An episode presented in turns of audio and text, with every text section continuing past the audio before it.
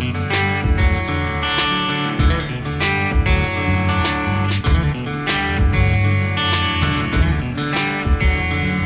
That's Maria. Welcome to First Up. It's Rapa, Wednesday, the 7th of September. Cornick Trubridge Ho. Coming up, we're heading out for a meal and a chat with the major Auckland mayoral candidates this morning.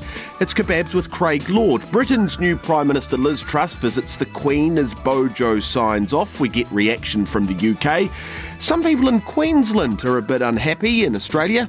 We find out why. And retail workers ask what's the point in continuing with mask restrictions when hardly any customers are wearing them in the first place? I feel like they should probably keep it on for a wee bit longer, but I honestly don't think it'll be much of a difference. Probably 50 60% of our customers come in without a mask on anyway.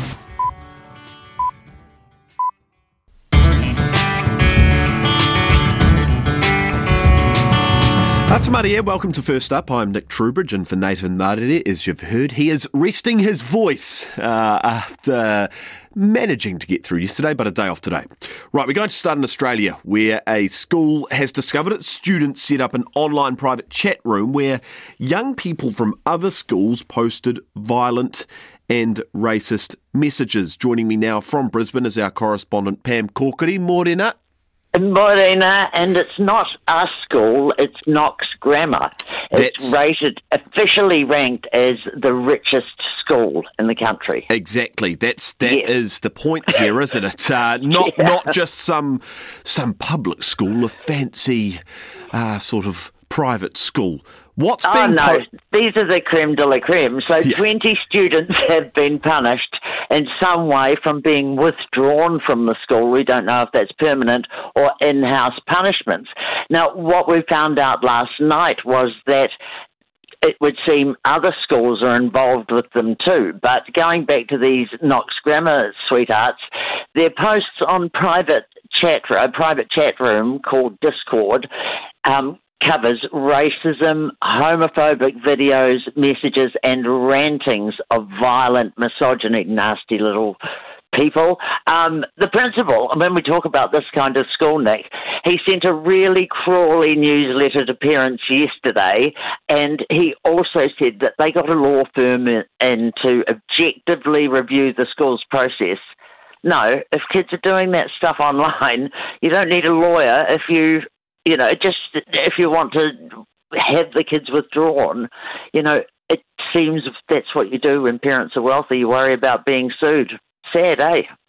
Yeah, surely it's cut and dry. You've got, but they're yeah bringing in the lawyers and all sorts. Um, hey, let's move just, on. Just briefly, just yeah. briefly though. Sure. They've got they've got form in this area. In 1920, in 2020 rather, um, a sports director was jailed for possession of child abuse, and during the 2015 Royal Commission into Child Abuse, Knox Grammar was accused of concealing 33 years of child sexual abuse of its students. Mm, so yeah, yeah, not not a great record. Um, let's go to Queensland. This croc yes. cull. People oh, aren't happy. No, people aren't happy. Now, critics of a proposal to remove more large crocodiles from Queensland's far north coast say it will be a silent cull and could actually put more people at risk of attack. So, since the mid 1970s, there's been 47 croc attacks in the state. So, that's 16 deaths out of those. But the rate of non fatal attacks has been increasing. Crocodiles are protected in Queensland. Are they? they could, they're listed as vulnerable. Yeah, well, yeah. yeah. A bit like the Knox um, College students, really. Um, but they, they, they, opponents say removing the Crocs would lull the public into a false sense of security, and they remind them that Crocs can sit underwater for more than six hours and remain hidden.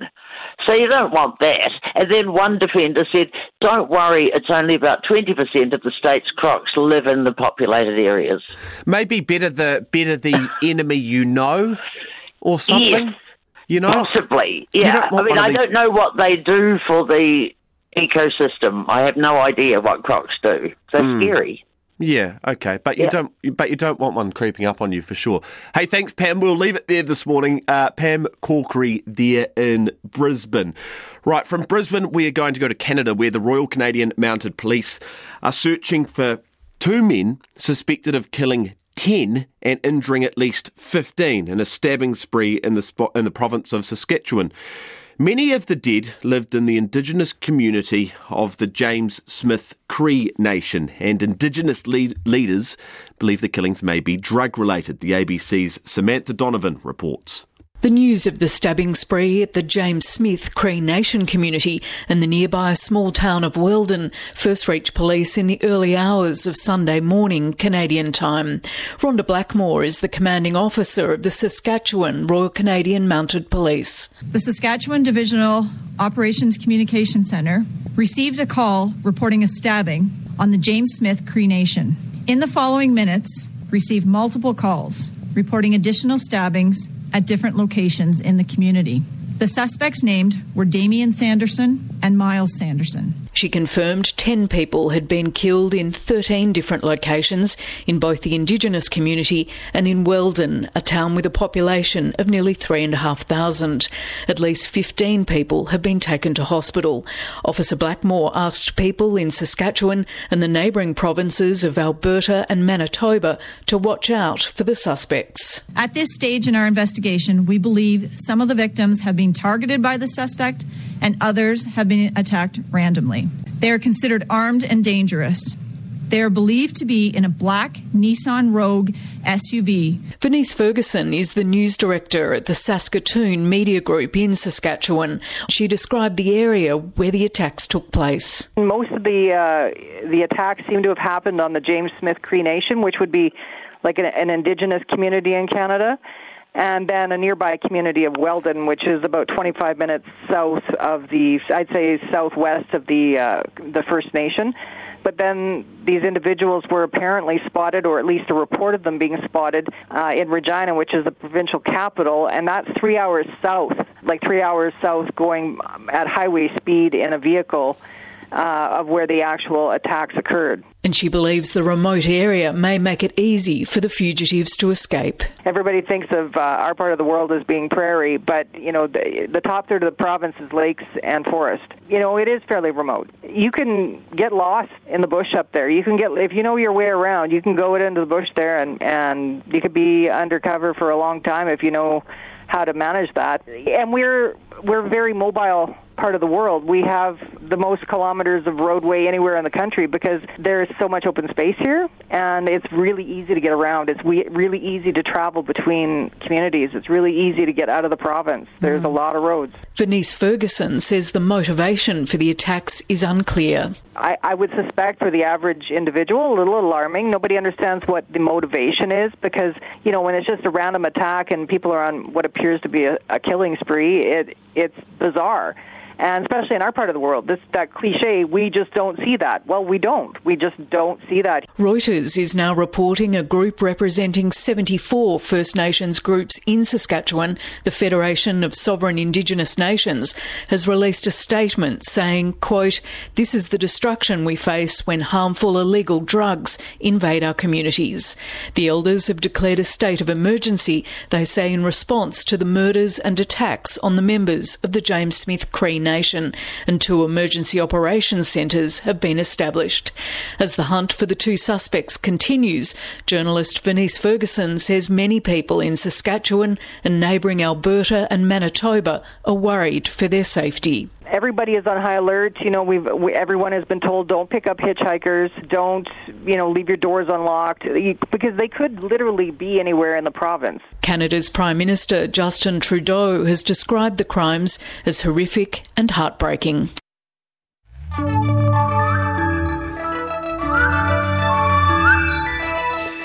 It is 14 minutes past five, and you're listening to First Up on RNZ National with me, Nick Truebridge. We're keen for your feedback. Uh, we're going to be catching up with Craig Lord later. He's a mineral candidate here in Auckland. So, on the issue of local elections, are you going to bother voting? If not, why not? If so, why this year and maybe not other years? Uh, also, the cricket. Now, when I went to bed, Aussie were 44 for 5. You wake up this morning, and the Black Caps have lost. What went on there? Did you watch it? What did you think? You can text us 2101, tweet us at First Up RNZ or email firstup at rnz.co.nz. You can also find us on both Facebook and Instagram at First Up RNZ. Right to the Middle East now, where I'm joined from Doha by our correspondent Alex Baird. Morning, Alex. Morning, Nick. Let's start in Israel. The Israeli government facing some backlash. Bring us up to speed. Yeah, now this was a funny one. So, Israel's government a few days ago had released these new rules for foreigners essentially getting visas for when they wanted to enter the occupied West Bank. And some of these uh, copped a lot of flack because they went pretty far. So one of the most controversial rules that the uh, that the Israeli government was willing to put through was that all those foreign passport holders who were entering into a formal relationship, so we're talking marriage or or um, engagement with a Palestinian living in the West Bank, had to notify the Israeli authorities within 30 days of even just moving in together.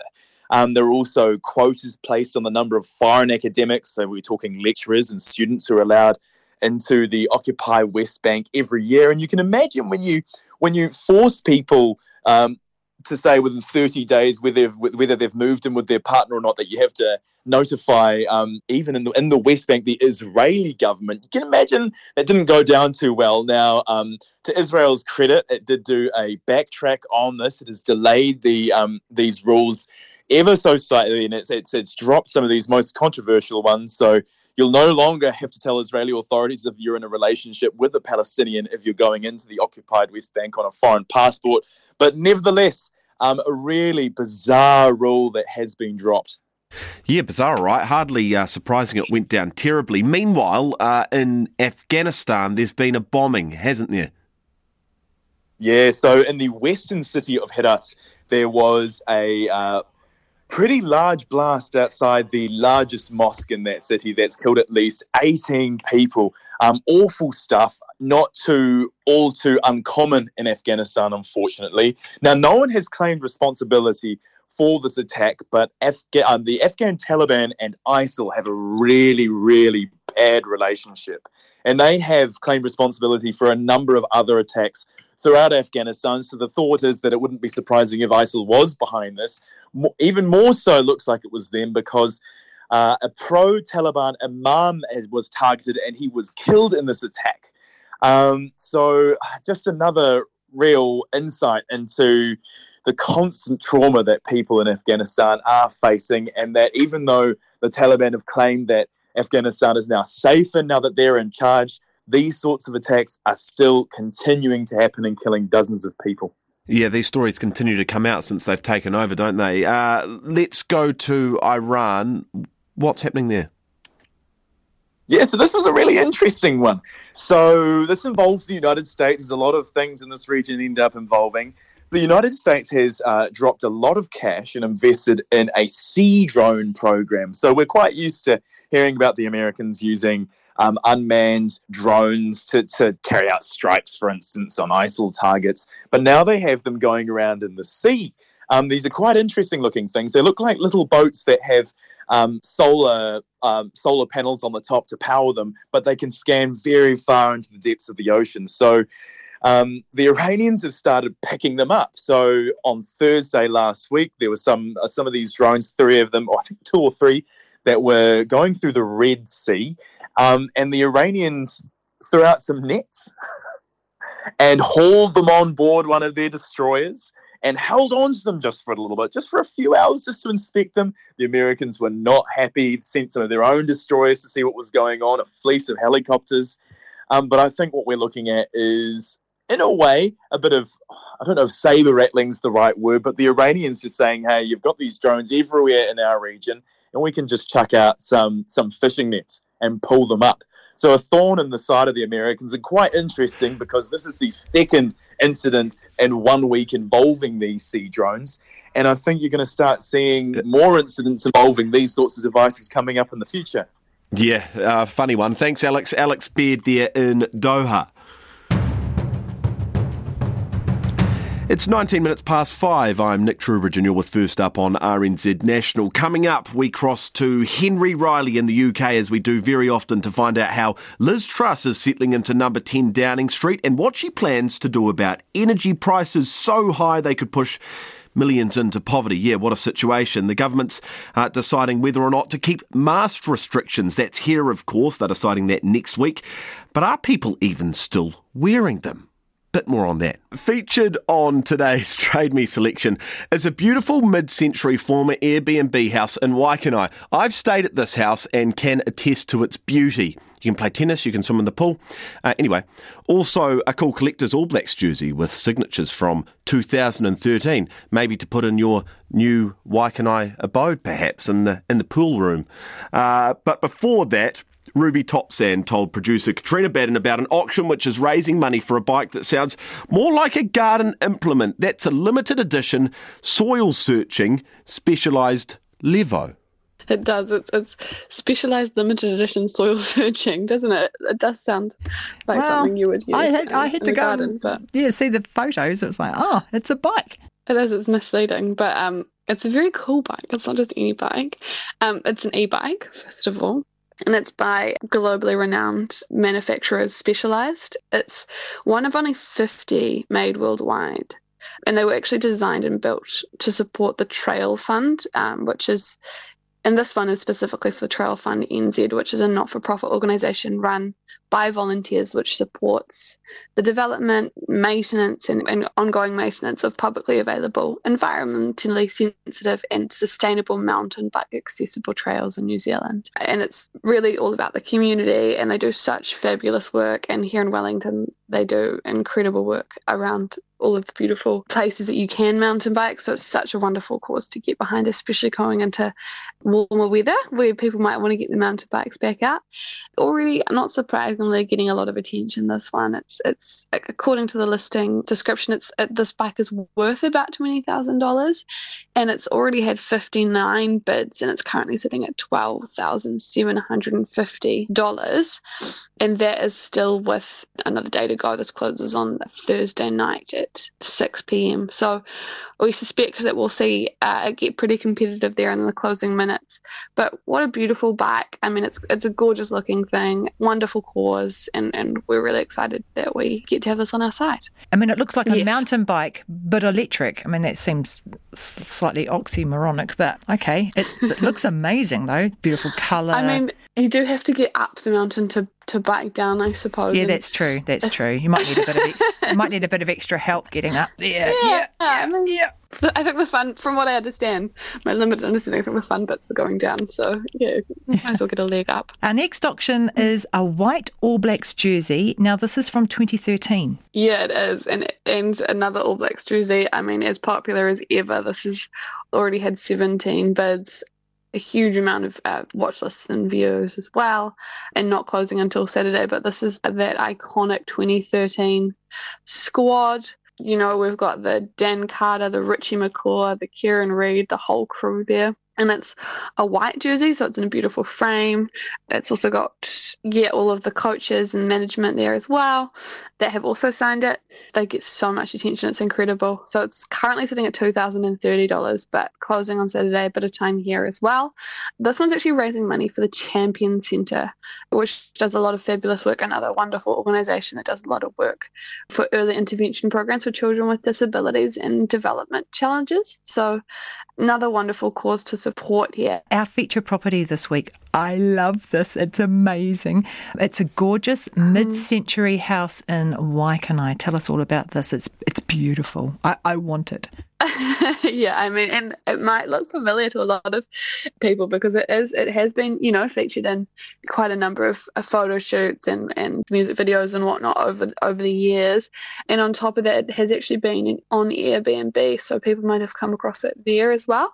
Yeah, the beautiful, beautiful riverbank residence in Waikanae here. It's just that stunning, that mid-century charm. It's got such incredible features. I mean, outside of just the beautiful architecture of the house itself, it also has a Japanese garden for a central Japanese garden, um, which is perfect for privacy and peaceful relaxation, according which to the listing very, description. Exactly, very zen, very zen.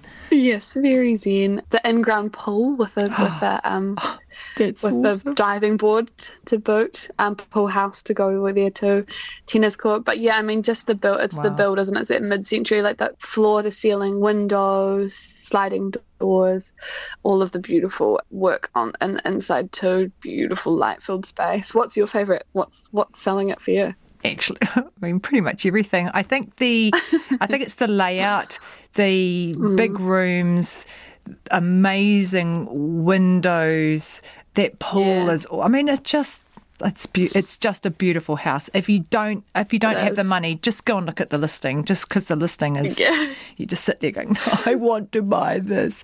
It's You just uh, get a bit of a, a bit of a taste of that zen, don't you? Just from Oh, looking at the photos. you feel chill just just looking at it. It's beautiful. It's uh, it's got garaging for a, and a workshop, so you can do other things to it. It's got a study or fourth bedroom. It's beautiful. It's just be- It and the outside that garden. Oh, it's it's a beautiful listing. Uh, what are they looking at? It's an auction. It's actually for sale by tender, this one, and it closes on the 22nd of September. So there's a bit of time here. And I mean, we've seen the Wellington market obviously just explode over the last few years, and it, and it has crept up. This So this one's in Kapiti Coast.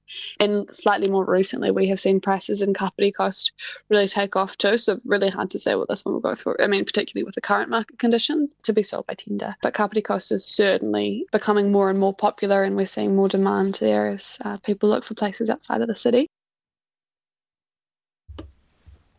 It is beautiful, that place, trust me. It's a, uh, Have a look at it. Go on, trade me and have a look at it. Right, time for business. The best things in life are free, but you can give them to the birds and bees. I want money. Right, joining us from the business team is Nick Poynton, who's been in for spring shearing. Where's the hair gone? I thought, you know, the sun was coming out, and I thought sun's out, dome's out, but I'm regretting that decision this morning. Because it's freezing. Winter's back. My head. You've gone a week night- early. oh my lord, it's been grim. But All right, on to more important things. What have you got? Um, something about, uh, well, yeah, yeah, this issue of businesses spending money on tech and they're not using it. well, this has been one of the longest stories that I've been covering since being a business reporter, right? And it all started back in the pa- at the beginning of the pandemic. Uh, businesses were going to have to be working from home. They rushed out and bought exp- expensive software. It could be things like bookkeeping software. It could be just software just to manage, uh, you know, online chat between your team, things mm. like that. And what they found is that they've actually had very little use for it. But when you sign up for the software, you lock yourself into quite long contract terms because of it. So, look, that's a cost that you're paying for that you're not necessarily getting the best out of. And it, it, I think it to me, it, it drives me crazy because we've seen so many reports or surveys that have highlighted this. And we got another one yesterday, and I was looking at uh, companies that have data management software.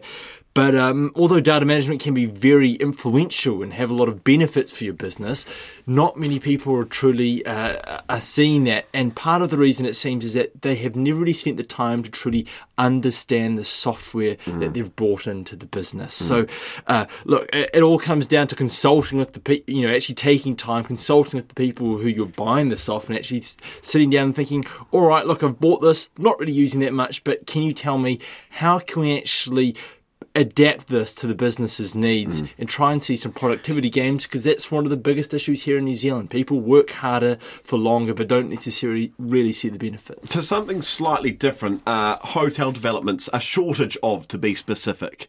Why Yeah. could this come back to bite us, Nick? Oh, look, this. I think shortage is very strong language. I know I, I wrote that when I sent it to you, but essentially, hotel developments have fallen off a cliff over the past couple of years because why would you build Why them? would you build a hotel? And um, data from Stats NZ indicates that there's been a $400 million drop in the value of hotel work put in place over the past year.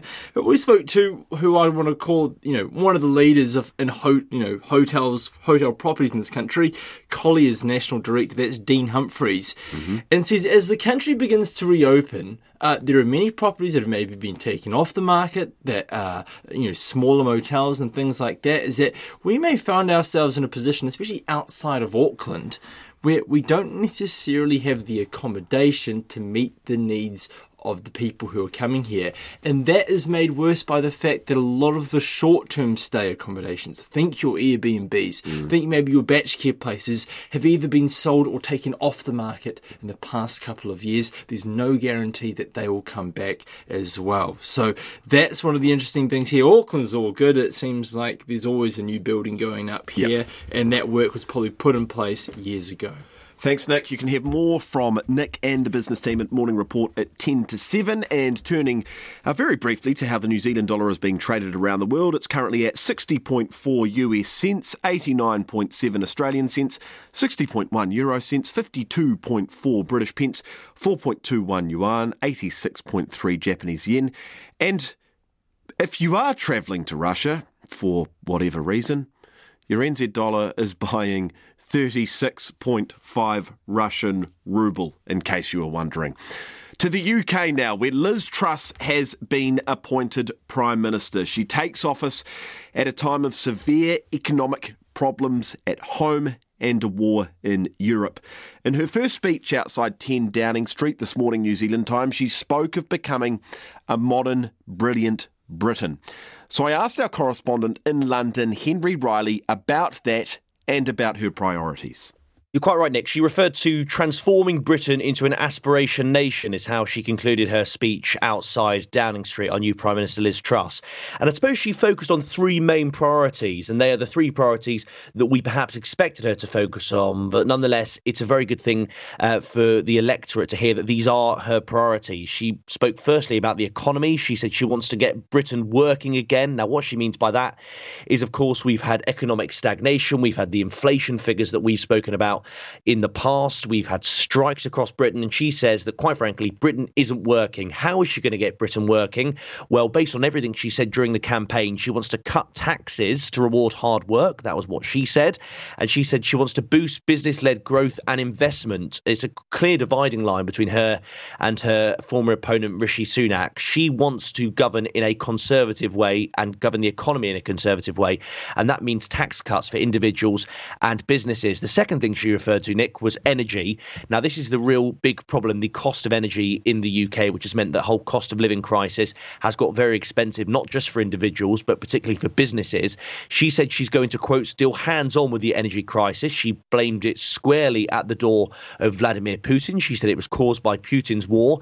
And one thing of reassurance that many people are picking up here in the UK is she said this week she is going to come up with a plan to fix energy bills. It's currently Tuesday evening here in the UK. We expect that to happen on Thursday, so in two days' time. And just lastly, as well, the third thing she focused on was the NHS, and she said that she's going to get doctors' appointments back on the table for people. There's a real waiting list in the UK. There's A and E crisis, and she says people need to be need to be able to access the NHS services they need. And th- what she actually said is we will put our health service on a firm footing. So those are her three main priorities. Now, give us a taste of some of the reaction, Henry. Of course, her speech hasn't necessarily been warmly received by everyone. I was just watching a, a Labour politician have a big have a bit of a dig. What are people saying?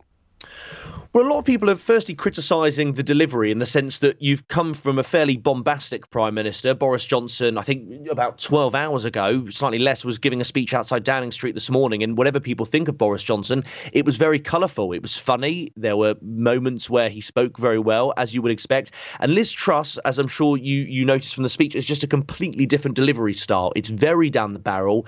It's very almost monotonous in a way, but she's very to the point. And so I think, you know, that that is, is good some ways and not in others. Labour and the Liberal Democrats, who you've referred to then, are obviously, you know, saying that we've had this energy crisis going on for so long now. We've had all these hustings that we've spoken about, and you know, we, we've spoken after most of those hustings. It, it went on for quite a long time, and now they're saying you've had all this time. You're now in Downing Street. What are you going to say? And what we're hearing again are the same vague promises. Although Liz Truss has promised something by the end of the week, they're saying it simply can't wait that long. If you look at reaction around the world world. Joe Biden has tweeted. He said, Congratulations to Liz Truss. I look forward to deepening the special relationship. And of course, that exact phrase, the special relationship, is something that is very key in the UK. People really value, particularly on this side of the pond, um, the, the special relationship. And so it's a mixed reaction, as you would expect. But various conservative politicians, various conservative members are concerned that Liz Truss is not going to get a honeymoon period. She's not going to get a period of time where people cut her a bit of slack. She needs to get moving from day one. And if she doesn't come up with a clear, coherent, and workable energy plan by the end of this week, she's going to be on the back foot. Yeah, it's all about getting moving, isn't it? Because, I mean, we've spoken numerous times over the last couple of weeks. You've got a cost of living crisis. Meanwhile, you've had a conservative leadership contest and you've had the incumbent sort of well, with, with most of his kit off on beaches in Greece, haven't you? Paint us a picture of the current situation in the UK for us here in Kiwiland. So the current situation in the UK really is of a Britain that is struggling. It's a Britain that's struggling economically, and that is the main thing that Liz Truss is going to have to address. People are very concerned about the prices going up in shops and are very concerned about inflation. There's a worry that businesses, you look at one sector, for example, pubs. There was a story a week or so ago that seven in 10 pubs are going to close, and that is a real concern. We've had various headlines over the last however many months about how worrying things are going to get. It's no longer a forecast. These things are happening. We are hearing reports of businesses going bust. Food bank numbers are going up. This is not sort of speculation now. These are things that are actually happening. It's a Britain that is very divided. Boris Johnson, whilst he ha- certainly had his plaudits, had many detractors, and it's a Britain that is divided. We've always had political divisions uh, in the UK, but after such a polarising character as Boris Johnson, people are hoping that Liz Truss can perhaps bring Britain together. She's very conservative in some ways, but there is a sort of sense that with the current economic problems we've got, we have to try and unite uh, behind Liz Truss. Now, her first action tonight, we assume, is going to be to appoint that cabinet. We're going to hear who is going to be in those top positions, who's going to be the Chancellor, which is an important position in most circumstances, but arguably now is going to be even more important. We think we know who that's going to be. It's been widely rumoured to be a man called Kwasi Kwarteng. He's the business secretary. He's a long-time ally uh, of Liz Truss. But those appointments in the first few hours of her premiership, which we are expecting tonight, as I say, will really define the rest of her tenure as Prime Minister. And so her key decisions start from now on. Henry Riley there, beaming in from London. It's exactly 20 minutes to 6. It's not often you look up and it's exactly 20 minutes to 6. Anyway, I'm Nick Truebridge. You're with First Up on RNZ National. Still to come, retail workers ask, what's the point in continuing to wear masks, or continuing with mask restrictions, I should say, when hardly any customers are wearing them anyway? And we sat down for a feed with mayoral candidate Craig Lord. Why does he think he's got what it takes to guide Auckland through one of the toughest times in its history. Here, you can say that again.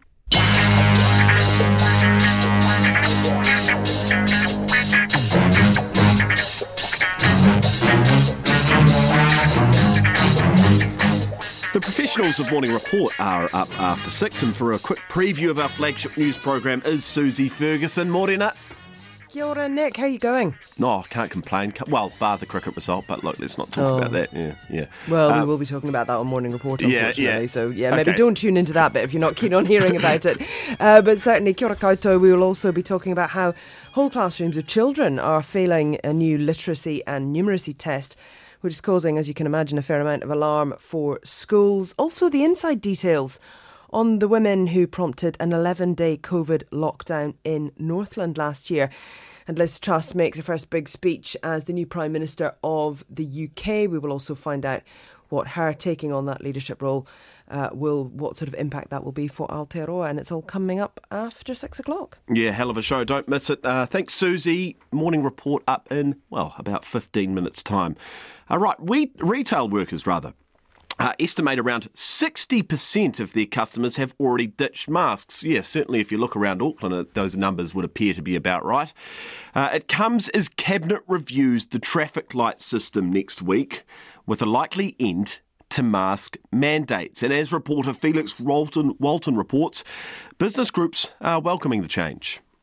Masks have been compulsory on planes in New Zealand for almost two years now, and we're supposed to wear them across most public settings, like supermarkets, retail stores, and on public transport. But with a decision imminent on whether to move to the green traffic light setting, is it time to ditch them completely? This worker's not so sure. Spring only just started, and I feel like lots of people are still getting sick, not only with COVID, but also the flu this year is so bad. Like, I've been sick for the past two weeks. I don't know, maybe like the closer we get to summer, it would make more sense to lift it, like a couple more months. Greg Harford is the chief executive of Retail NZ. He's just one of a number of business leaders who believe mask requirements have run their course. It's actually well past time that the mandatory mask requirement was removed in retail stores. Around the country, only about a third of customers are actually wearing masks. An internal survey by Retail NZ suggests more than two thirds of customers are coming into stores without masks. And although there is a fine for doing so, Mr. Harford says it's not enforced. He says anybody can declare themselves exempt from the rules, making the whole thing pointless. Mark Knoff-Thomas of the Newmarket Business Association agrees. I think a lot of places stopped enforcing mask wearing some time ago um, based on the, the very real threat that we see more and more of now violence against retail staff. Um, I think it would be almost impossible, I think, now for the government to, to enforce any kind of mandate or continue it because I think the government have well and truly lost the room. He says most people are over COVID. But I think, you know, the horse has kind of already bolted, and I've just been out myself actually, just shopping now, and probably fewer than half the people are wearing masks now. I think people have got COVID fatigue and they just want to get on with life. These retail workers, in the thick of it, say while many customers carry a mask, most aren't wearing them. I feel like they should probably keep it on for a wee bit longer, but I honestly don't think it'll be much of a difference.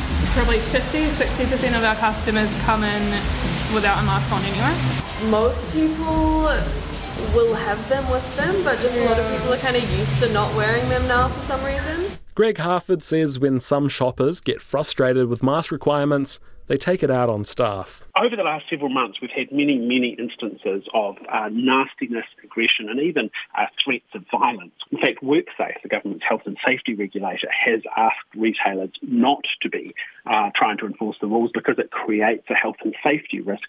WorkSafe warns businesses to perform thorough risk assessments before they enforce mask wearing.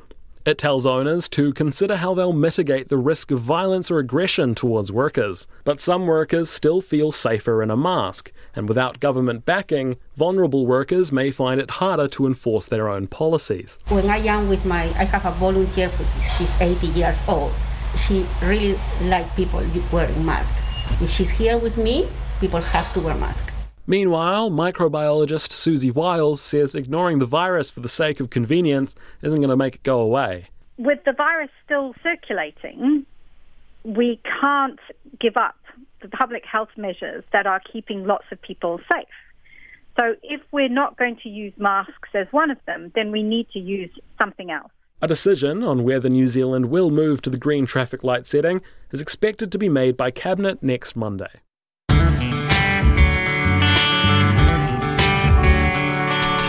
Right, before our next interview, a little bit of feedback. Michael says he's not going to vote in the local body elections because he doesn't know any candidate. But he's also admitting, Michael is, that uh, he should probably spend some time researching them. But on the other hand, doesn't care enough to waste the time.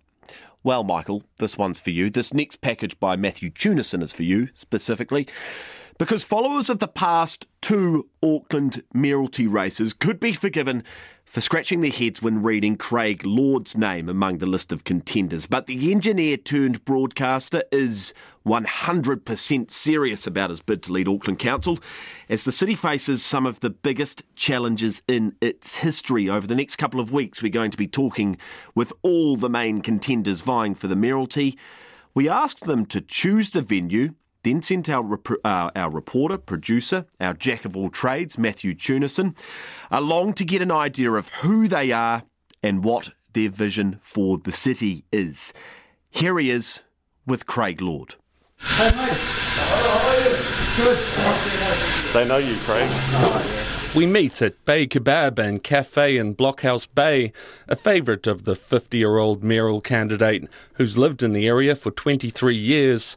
Craig Lord orders a chicken salad and a Coke Zero. I get the same. Craig, what sauce do you want, mate? Oh, this is the, the, the election rests on this, Craig. Garlic yogurt. We find a table next to the window and get down to business, beginning with Mr. Lord's backstory. I was raised in Pataru and I spent one year in Tauranga at the Boys College, my fifth form there. Uh, but I applied for a job and in a workshop and they said come up for an interview yeah. and I knew from the 09 it was Auckland. Oh, here we go. So I said to Dad, I've just got a job interview. Oh, okay, so you're not going back to school then? Yeah. Well, not if I get the job, mate. Yeah. Wow. so I rode up on the motorbike because you get your license at 15 back then. Just You just apply for it, you got it, basically. I uh, rode up to Auckland by myself. Uh, went for the job interview the morning. They rang me that afternoon, said if you want the job, it's yours. And so I rang Dad and said, mate, I'm leaving home and I'm moving to Auckland. 15? At 15, yeah. He started out sweeping floors and cleaning parts at Dynamic Hydraulics and worked his way up the ranks, staying there for 16 years. They trained me up through every aspect of business. They trained me up to be the serviceman. They trained me up to be the, the manufacturing engineer in there, building things, man, repairing things. Then they stepped me into sales. Um, they then moved me into workshop manager, and then they encompassed sales manager, workshop manager into one, and then I ended up general manager at the end. And look at our lunches arrived. Oh, no, no, you're fine. Look at this. See, this is why Bay Kebab. This right. is why we come here. Look at that. As we tuck into our food, Mr. Lord tells me about his foray into media. He started out writing for a motorsport magazine and became a freelance media operative who's worked for numerous broadcasters. He's also emceed many motorsports events. Sounds like a perfectly good career, but it's not the sort of CV you'd usually get from a mayoral candidate. Why does he think he's got what it takes? In particular, the two traits I have. One is the engineering background of common sense, because the Aucklanders are, are calling for that. Mm. that. That's the predominantly what I hear. We want we want some common sense brought back in, and we want some representation. And the ability to communicate, which I've learned over 20 years now in, in the broadcasting game, is also what I'm hearing people want. They, they just feel they don't get spoken to and they don't get good communication and they're not they're not heard. And I want to do that. That's what I like doing. And I like helping because I like fixing things and I like helping people. So to me, it, it all just adds up that, well, then get in as mayor and see if you can actually help solve the problems for people. But why not stand for a local board or a, as a councillor in a ward or in a residents association. Why straight to mayor? That's got. I mean, you've got to have a lot of self belief to, to just jump in and. Um, you don't move to 15. You don't move to Auckland by yourself when you're 15 years old if you don't have self belief. And, and that's who I am. Craig Lord is critical of council spending and believes he's a man with the smarts to rein it in. The biggest issue, I believe, is not climate change. I believe it's the hemorrhaging of our funds. We, we are just shelling out money hand over fist. And we know this is right because the council keep telling us in PR reports that we're saving money here, we desperately have to find money here, we've got to do we have to sell this asset because we're out of money. Well instead of doing that, treat it like your home budget. If you can't afford to do something, you don't do it. You prioritise with what your spends should be, and then you make trimmings where you need to. And I think the two biggest trimmings for Auckland Council is the local is the contractor system, which is the maintenance of our city, and the staff. That one's not such an easy fix for the mayor because it's not in the purview of the mayor. It can only be something you can try and influence. But what are you going to do with those funds when you know parts of your city are underwater or on fire because of climate change? They won't be. What? I just don't believe that. I really don't. However, yes, I know we're getting more floods, and I know they're an issue. But when the council admits, like say the Kumeu floods, November 21, wasn't it? Yeah, November 21, the big Kumeu floods. The report out after that, the council admitted that because they hadn't cleared the culverts, drains, and the river, that it, uh, much of the flooding could have been prevented. So that means they're not doing their job. But you're thinking we should have more emissions rather than less. No. Do away with do away with cycle lanes. No, no free transport. Free transport has nothing to do with emissions. Oh, yes, it is. It gets no, cars off the road. No, it won't. It's inefficiency that stops people using the public transport, not the price. We debate the matter for some time, with Mr. Lord criticising spending aimed at tackling the climate crisis. This is because, he says, New Zealand's emissions amount to a small percentage of the global total.